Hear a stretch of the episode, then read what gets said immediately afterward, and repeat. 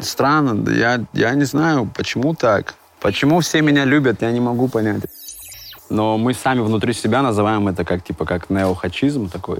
Я бы хотел показать, что есть как бы еще и такая музыка. Йоу, я тиктокер. Я очень популярный в тиктоке. Найдите меня в ТикТоке и посмотрите мои видео. Меня дико раздражает, когда кто-то при мне рвет вату. Короче, очень скучный человек. Я, наверное, пойду.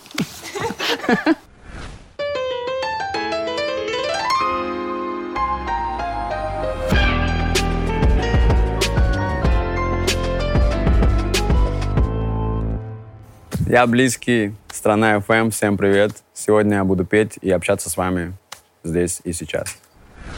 Я родился в городе Гагра. Я занимаюсь музыкой с самого детства. В какой-то момент э, я понял, что могу подойти к пианино и подобрать любую песню на слух. И меня эта мысль очень... Эта возможность меня очень порадовала. Хотя я пока еще не понимал, э, как этим пользоваться. Моего папы был музыкальный магазин, и я очень часто там зависал. Ну, я был маленьким совсем. И я слушал много музыки, в принципе, в детстве э, на дисках. И в какой-то момент я просто подошел к пианино, у меня был плеер, и я подошел и подобрал на слух это.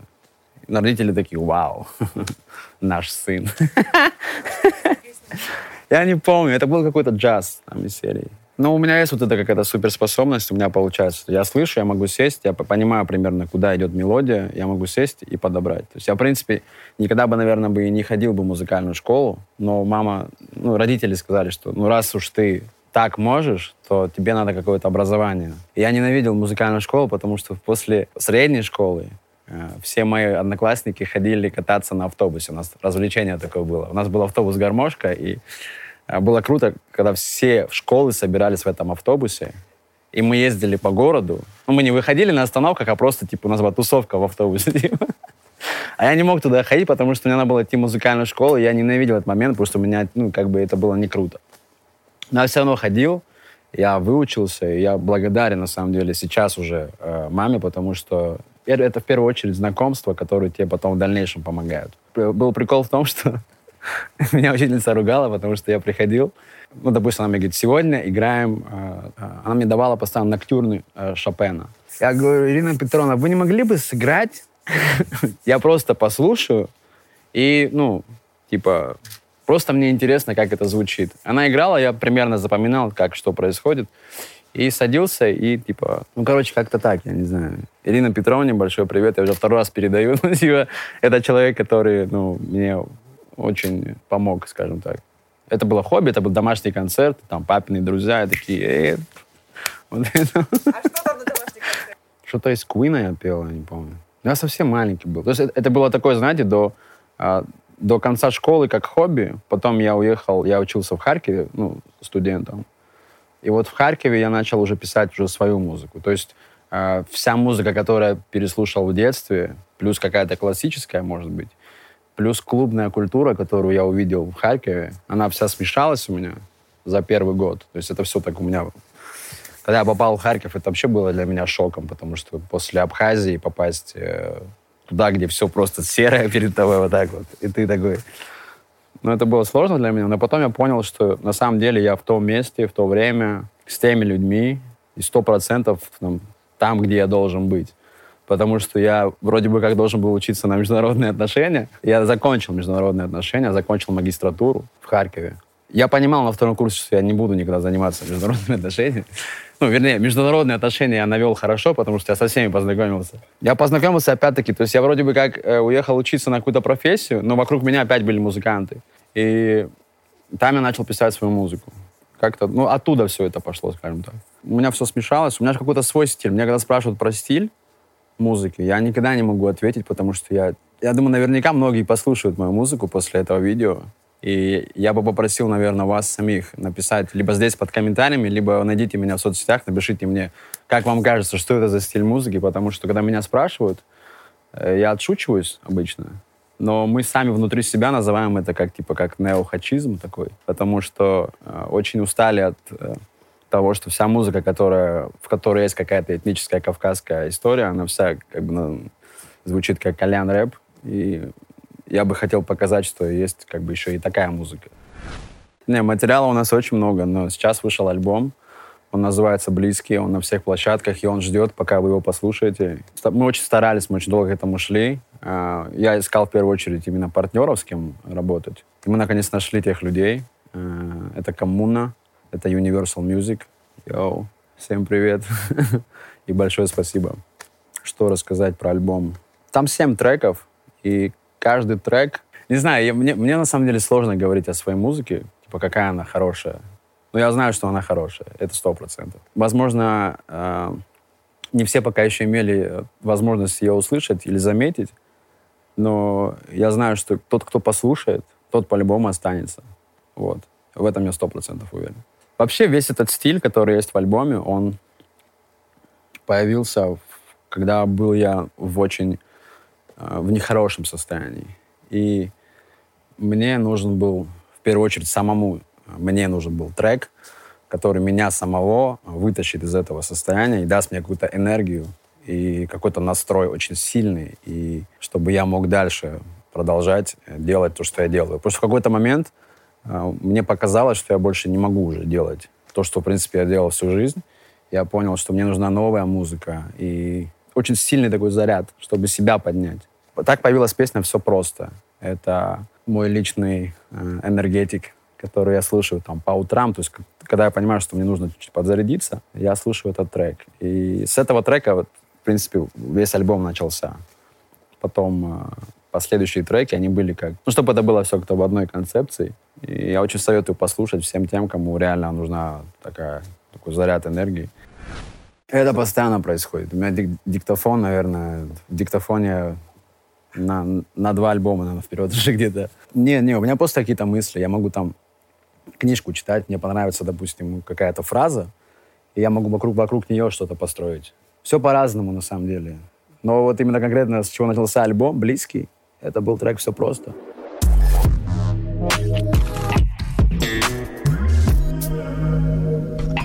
Современная музыка, я считаю, что, в принципе, по большому счету, все в порядке с современной музыкой. Не могу сказать, что я очень много слушаю всего, что выходит, потому что, во-первых, нету времени, потому что очень много работы своей. Во-вторых, когда ты слушаешь постоянно там чью-то музыку, ты хочешь не хочешь, делаешь что-то подобное, потому что оно все равно у тебя откладывается в голове. Ты понимаешь, что здесь есть какой-то такой ход, и ты можешь его повторить. Вот, поэтому э, про современную музыку могу сказать, что в любом случае на нее найдется слушатель. На каждый из жанров есть свой слушатель. Вот, так же, как и на мой есть, наверное. Поэтому, в принципе, наверное, я и здесь сегодня в какой-то степени. Я бы посоветовал, если бы я слушал, честно, клянусь, честно. Я не то, что типа сейчас там... Ну, это же потом вырежем, да? А, я просто реально не слушаю музыку, которая вот... Э, у меня вот, чтобы вы понимали, в моем э, личном плейлисте все треки, которые, грубо говоря, там из там, пятилетней давности, то есть это старая музыка, мне она больше как бы нравится. Есть моменты в жизни, которые у тебя связаны с каким-то треком. У меня обычно так это происходит. Я, я не то, что типа вышел новый альбом какого-то там человека, и я такой, надо обязательно послушать. Это, как бы нет, такого нету. И не потому, что я специально это делаю. Просто мне, ну, не сильно интересно, наверное. Ну, я к мату нормально отношусь, тогда, когда он уместен. И тогда, когда это органично смотрится. И с человеком, и с музыкой. Если это не мат ради мата. Если это не мат для того, чтобы быть э, просто, чтобы сказали, вау, вы слышали это? То есть тогда это нормально. Не всем это подходит, я могу так сказать. Я матерюсь в жизни. Ну, как бы это с близкими друзьями у нас там проскакивает. Ну, потому что мы используем русский язык там на 100%. Как бы это же тоже часть русского языка получается. Но я не могу сказать, что я прям часто это делаю. И в моих песнях вы это не услышите. Потому что ну, мы не знаем, что, что будет в будущем. Не будем загадывать, но у меня в треках нет такого. Нет, конечно, до меня долетают какие-то треки из новых. Я как бы чекнул, понял, услышал, окей, поехали дальше. Есть группы, допустим, которые я знаю, что у них там, в принципе, все творчество на этом построено. Им это подходит вообще без разговора.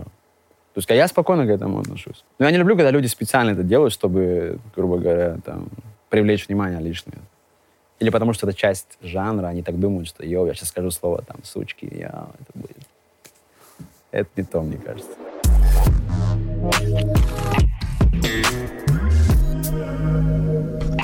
меня трек есть, там вопрос, типа, где твой дом, где твой дом, где? Далеко, но во мне горит огонь в огне. Мой дом в Абхазии, мой дом в городе Гагра. Я практически никогда не бываю там и очень скучаю. Сейчас нахожусь в Москве, потому что вся индустрия в Москве, и все мои друзья в Москве, и, в принципе, партнеры наши, которые тоже в Москве. До этого я был в Питере. Моя студия сейчас в Питере. Привет моей студии. Родители в Абхазии находятся. Ну, наверное, был какой-то период, когда они думали, что я, возможно, буду заниматься международными отношениями. Но не было никогда такого периода, когда они говорили мне не делать то, что мне нравится. Ну, грубо говоря, не заниматься музыкой. Такого у нас никогда не было. И более того, я могу сказать, что они всегда меня поддерживали. И до сих пор поддерживают. В этом смысле у нас всегда было такое взаимопонимание. Мне кажется, самое главное испытание на пути любого человека — это договориться с самим собой, наверное. И как-то уметь справляться с какими-то своими страхами. И не идти на поводу, наверное, у... Не знаю, сложный вопрос, на самом деле. Можем вернуться к нему в конце, я могу ответить. Я пока так параллельно буду думать об этом. Йоу, я тиктокер. Я очень популярный в тиктоке. Найдите меня в тиктоке и посмотрите мои видео. В Инстаграме и ВКонтакте. Ну, это три соцсети, в которых я ну, чаще всего провожу время. Продвигаю свои треки. Слушай, мне везде комфортно, на самом деле. Ну, в смысле, я, э, я понимаю, что это часть работы, и отношусь к этому спокойно. Ну, там можно познакомиться с кучей людей. Все там сидят, потому что... Ну, и с девушками, и там с э, другими, там, ну, с парнями, там, какими-то музыкальными продюсерами, с артистами. Может, с, кем- с кем-то ты фит хочешь. Ты можешь просто написать, и тебе ответят. Обычно так происходит. Очень хотелось бы познакомиться с э, хейтерами, потому что практически ну, нету их. Но, возможно, после этого выпуска все может очень резко поменяться. Странно, я, я не знаю, почему так. Почему все меня любят, я не могу понять это. Я не помню, кто написал, по-моему, какая-то девушка мне писала, что Сейчас я пытаюсь вспомнить, это был такой комментарий, который... Ну, это в директ она написала мне, что она слушает какую-то песню из, из альбома. То ли Лея, то ли... То ли Алло. Как она сформулировала, я сейчас не вспомню. Ну, типа, что-то это, это лечит ее сердце или что-то, или ее душу, я не помню. Она так написала, я, я было в 2-3 часа ночи, короче, я прочитал, думаю, вау. Так тоже работает, получается. Да, меня тоже это максимально согрело. Если посмотришь это видео, привет, пиши еще. Слушай почаще мои треки. У меня 50 на 50 э, девушек и парней. По-моему, чуть-чуть перевес в сторону девчонок, но пацаны тоже там крепятся, там стараются, как поэтому... Я, я, в принципе, наверное, этого и хотел, чтобы у меня было так. Баланс между, типа, где-то... И я посередине где-то. Сюда немножко лея-лея, здесь все просто, все просто. Все двигается. Ну, когда люди любят сравнивать. Очень много было там э, по поводу обложки альбома. Многие писали. Прямо они зацепились за обложку альбома. Нас выкладывали на, на Flow, э, на Медузе. Кстати, большой привет и большое спасибо. И комментаторы, как будто бы одни и те же, они присылали скрин э, какой-то фотографии какого-то альбома, какого-то рэпера. Ну, конечно, это похоже, я вижу, что это похоже. Но, с другой стороны, это не какая-то, знаете, вот, допустим, если я сейчас встану там на зеленом фоне, подниму руку, грубо говоря, и у меня на футболке будет написан просто, не знаю, ну, кружок, да, допустим. И типа это а моя обложка. И послезавтра кто-нибудь другой точно так же сделает. Я подумал, ну, наверное, как бы это плагиат. Но наши обложки, они как бы в параллельных вселенных. Посмотрите на обложку и напишите, что вы думаете по этому поводу. Мне кажется, у нас супер крутая обложка, супер оригинальная и очень живая. А обложка, которую присылали ребята, там она такая чуть-чуть пафосная и не такая настоящая.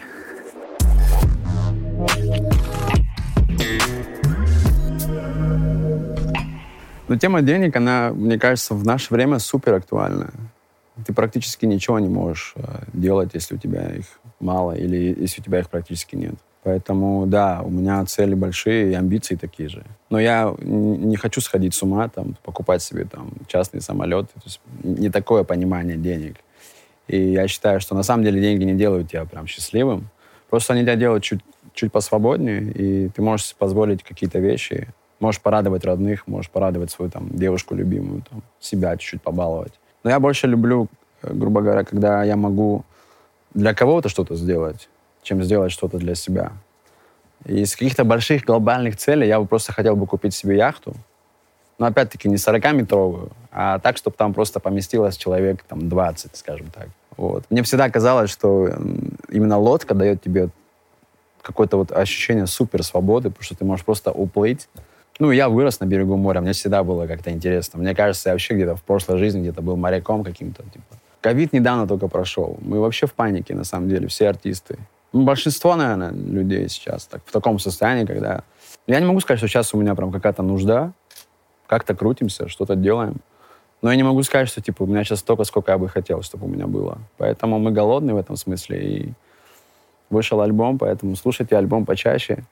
Приходите на концерт 25 э, сентября обязательно. Клуб 16 тонн, Москва, Е. Помогайте нам. Все, что мы делаем, мы делаем для вас. Я думаю, моя самая вредная привычка — то, что я пытаюсь всегда прыгнуть выше головы. И пытаюсь всегда сделать э, чуть больше, чем я могу на самом деле. Но чаще всего у меня это получается. Опять-таки, можете послушать мой альбом. Мы там, мы, мне кажется, там совместили вообще несовместимо, но при этом это звучит как что-то одно единое целое. Ну, вот есть какое-то, допустим, э, событие, да, скажем так. Выход альбома. Выход альбома, да, мы отмечали обязательно. А, я думаю, что после концерта мы обязательно соберемся. Но так, чтобы я, грубо говоря, каждый день для того, чтобы поднять настроение, выпиваю, у меня такого нет. Сигареты тоже не курю. Короче, очень скучный человек. Я, наверное, пойду. Любовь. А, хорошая музыка. Вкусная еда. У меня есть на альбоме трек, он называется «Алло». Он как раз об этом. Что когда ты постоянно занимаешься только работой, и, грубо говоря, ты постоянно в процессе куда-то летишь, у тебя там репетиции, подготовки, сведения, студии, все остальное, у тебя просто нет времени для того, чтобы ну, вести личную жизнь и найти человека и уделять ему столько внимания, сколько обычно требуется для того, чтобы были нормальные, здоровые отношения. А пока что с этим вопросом, конечно, немножко трудно, но я примерно понимаю, как это все случится, скорее всего. Я думаю, что это произойдет очень скоро. И я бы, наверное, хотел бы, чтобы это произошло как можно скорее. Потому что когда у тебя нет этого в жизни, то ты можешь просто сгореть под этим светом. Вот. Я примерно так себе это представляю, да. Это будет какая-то встреча. То есть это не будет так, что я э, ищу девушку, хожу по городу, кричу В Инстаграме везде ловушки. Есть такое понимание пушка-ловушка, знаете. Когда в Инстаграме все как бы... А в жизни, ну... Поэтому... Да были, конечно, истории. Я просто не хотел бы их рассказывать здесь. Есть такая история, послушайте трек Лея. Там вообще максимально все а, подробно описано. Слушайте, ну, у меня нет идеала девушки. Мне кажется, в принципе, идеального ничего не существует. Я сам не идеал далеко, поэтому и... Мне кажется, глупо просить от человека то, что ты не можешь сам ему дать. Типа, ты будь идеальный, а я буду, типа, так, ну, по возможности, типа, когда смогу. Да, по понедельникам я буду, типа, супер идеальный. Поэтому я думаю, что это в первую очередь должна девушка, которая вообще понимает, чем я занимаюсь, и не строит себе иллюзий о том, что э, у нас будут стандартные отношения, как у всех, и потом, когда у нас родятся дети, она напишет, что я счастливая мама двоих детей и так далее. То есть это точно нет. Я не строю себе иллюзий, что она будет какая-то идеальная. Она будет такая, какая она будет. И я думаю, что там уже все будет понятно. Потому что у меня было, на самом деле, у меня было несколько раз в жизни, когда я встречал именно девушку, я просто сразу вырубаю, что типа это этот человек. Значит, на, на уровне какого-то, ну, это как чуйка такая, знаете, происходит. Просто э, крайний раз, когда это случилось, э, оказалось, что... Ну, она была, ну, как бы сказать, она, она была э, уже, уже с кем-то. Ну, дружба, безусловно, существует. Если бы не друзья, мне кажется, я бы никогда бы здесь не сидел и не общался бы сейчас с вами со всеми. Потому что только благодаря друзьям все, что у меня происходит, происходит. Я не знаю, как в шоу-бизнесе, я не, не настолько глубоко там нахожусь. Поэтому, наверное, там тоже есть дружба. Хочется в это верить. А в Абхазии у меня много друзей. Помогали мне клип снимать. Всем привет, Чек. А в Питере у меня не так много друзей, но тоже есть. В основном сейчас все мои друзья в Москве находятся. И И один очень близкий человек находится в Анапе. Надеюсь, что скоро он тоже сюда переедет. Ну, еще один есть у меня близкий человек. Он давно очень со мной. Увидел все мои взлеты и падения. В прямом смысле этого слова. Ну, это вот наша неопапаха, я так его называю. Я купил ее в очень старом магазине, а, еще когда учился в Харькове. То есть это, получается, с самого начала, когда я начал писать музыку, она присутствовала. То есть она слышала все мои плохие демо, видела... Ну, короче, это реально, то есть как, э, я не знаю, как один мой самый, ну, один из самых верных друзей, типа, получается. И так получилось, э, что удивительно, типа, что я нигде ее не потерял, никогда нигде не оставил, и она как бы дожила до этого дня, и вот она здесь на, на интервью вместе со мной. В клипе как раз-таки она и есть. Белая панама у нас на этом, э, на обложке. Там так по стилю надо было, потому что наш фотограф э, Заур, привет, сказал, что должна быть такая композиция, поэтому... Ну, мы договорились с ней, то есть она взяла выходной в тот день.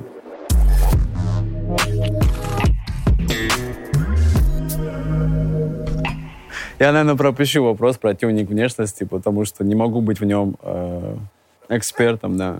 То есть у меня все, что ну, со мной, типа, я ничего с собой не делал.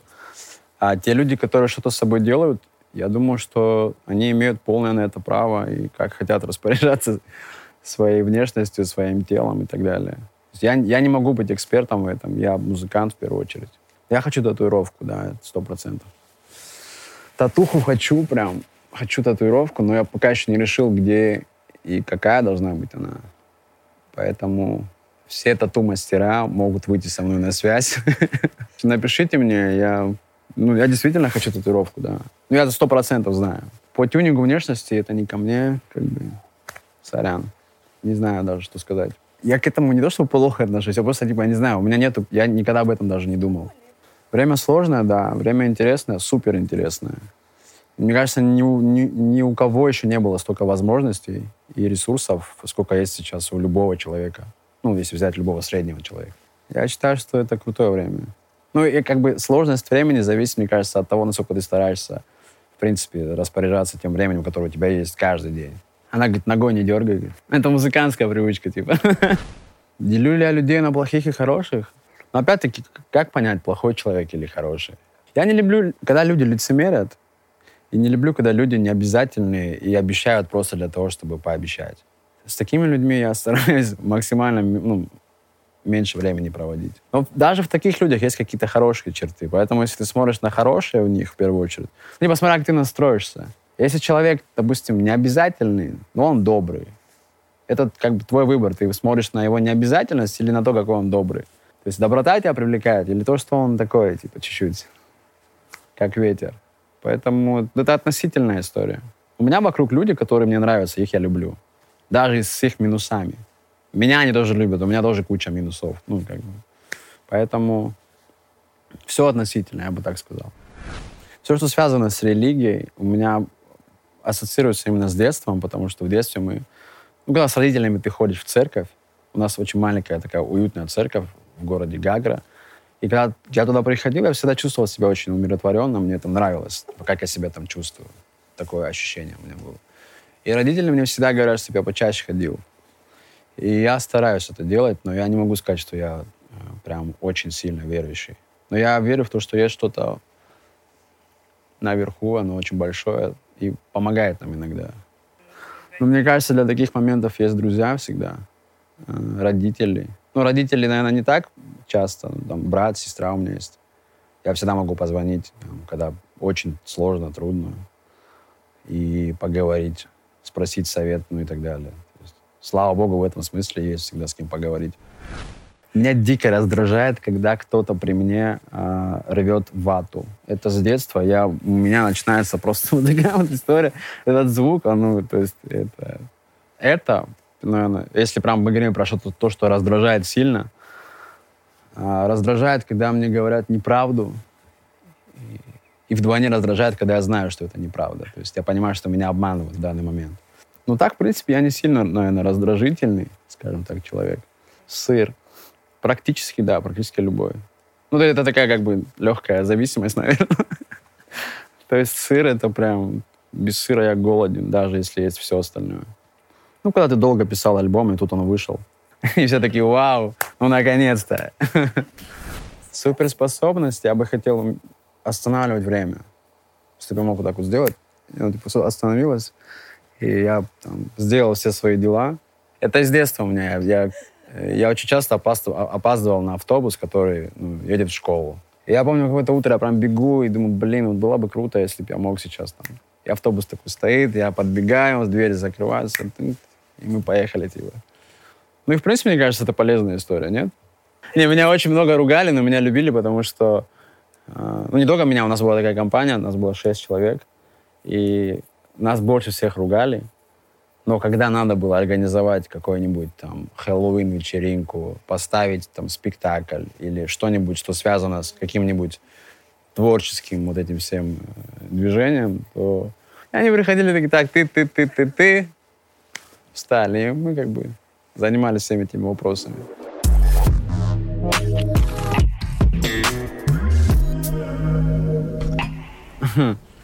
Близкий через 10 лет большой артист. Близкий через 10 лет э, выпустил уже, наверное, достаточное количество музыки, э, чтобы ну, оставить такой жирный след за собой, получается.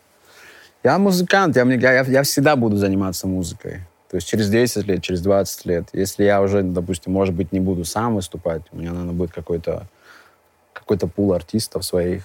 Я пока об этом еще не думал, нет. Э, я пока что думаю только типа, про следующий альбом, который выйдет.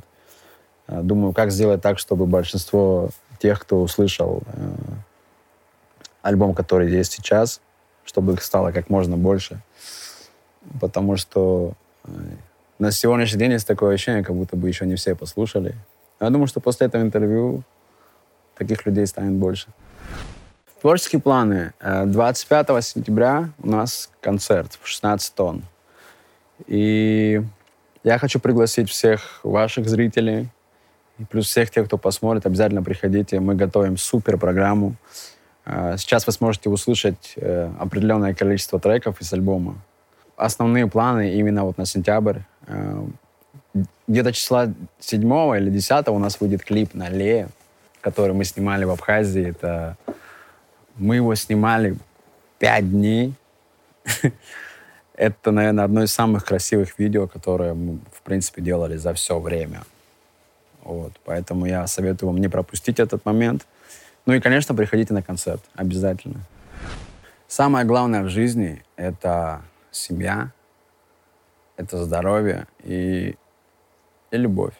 Я хочу пожелать, чтобы ваши семьи были в порядке, чтобы ваши родные и близкие всегда были рядом с вами, и чтобы у вас в жизни всегда была любовь.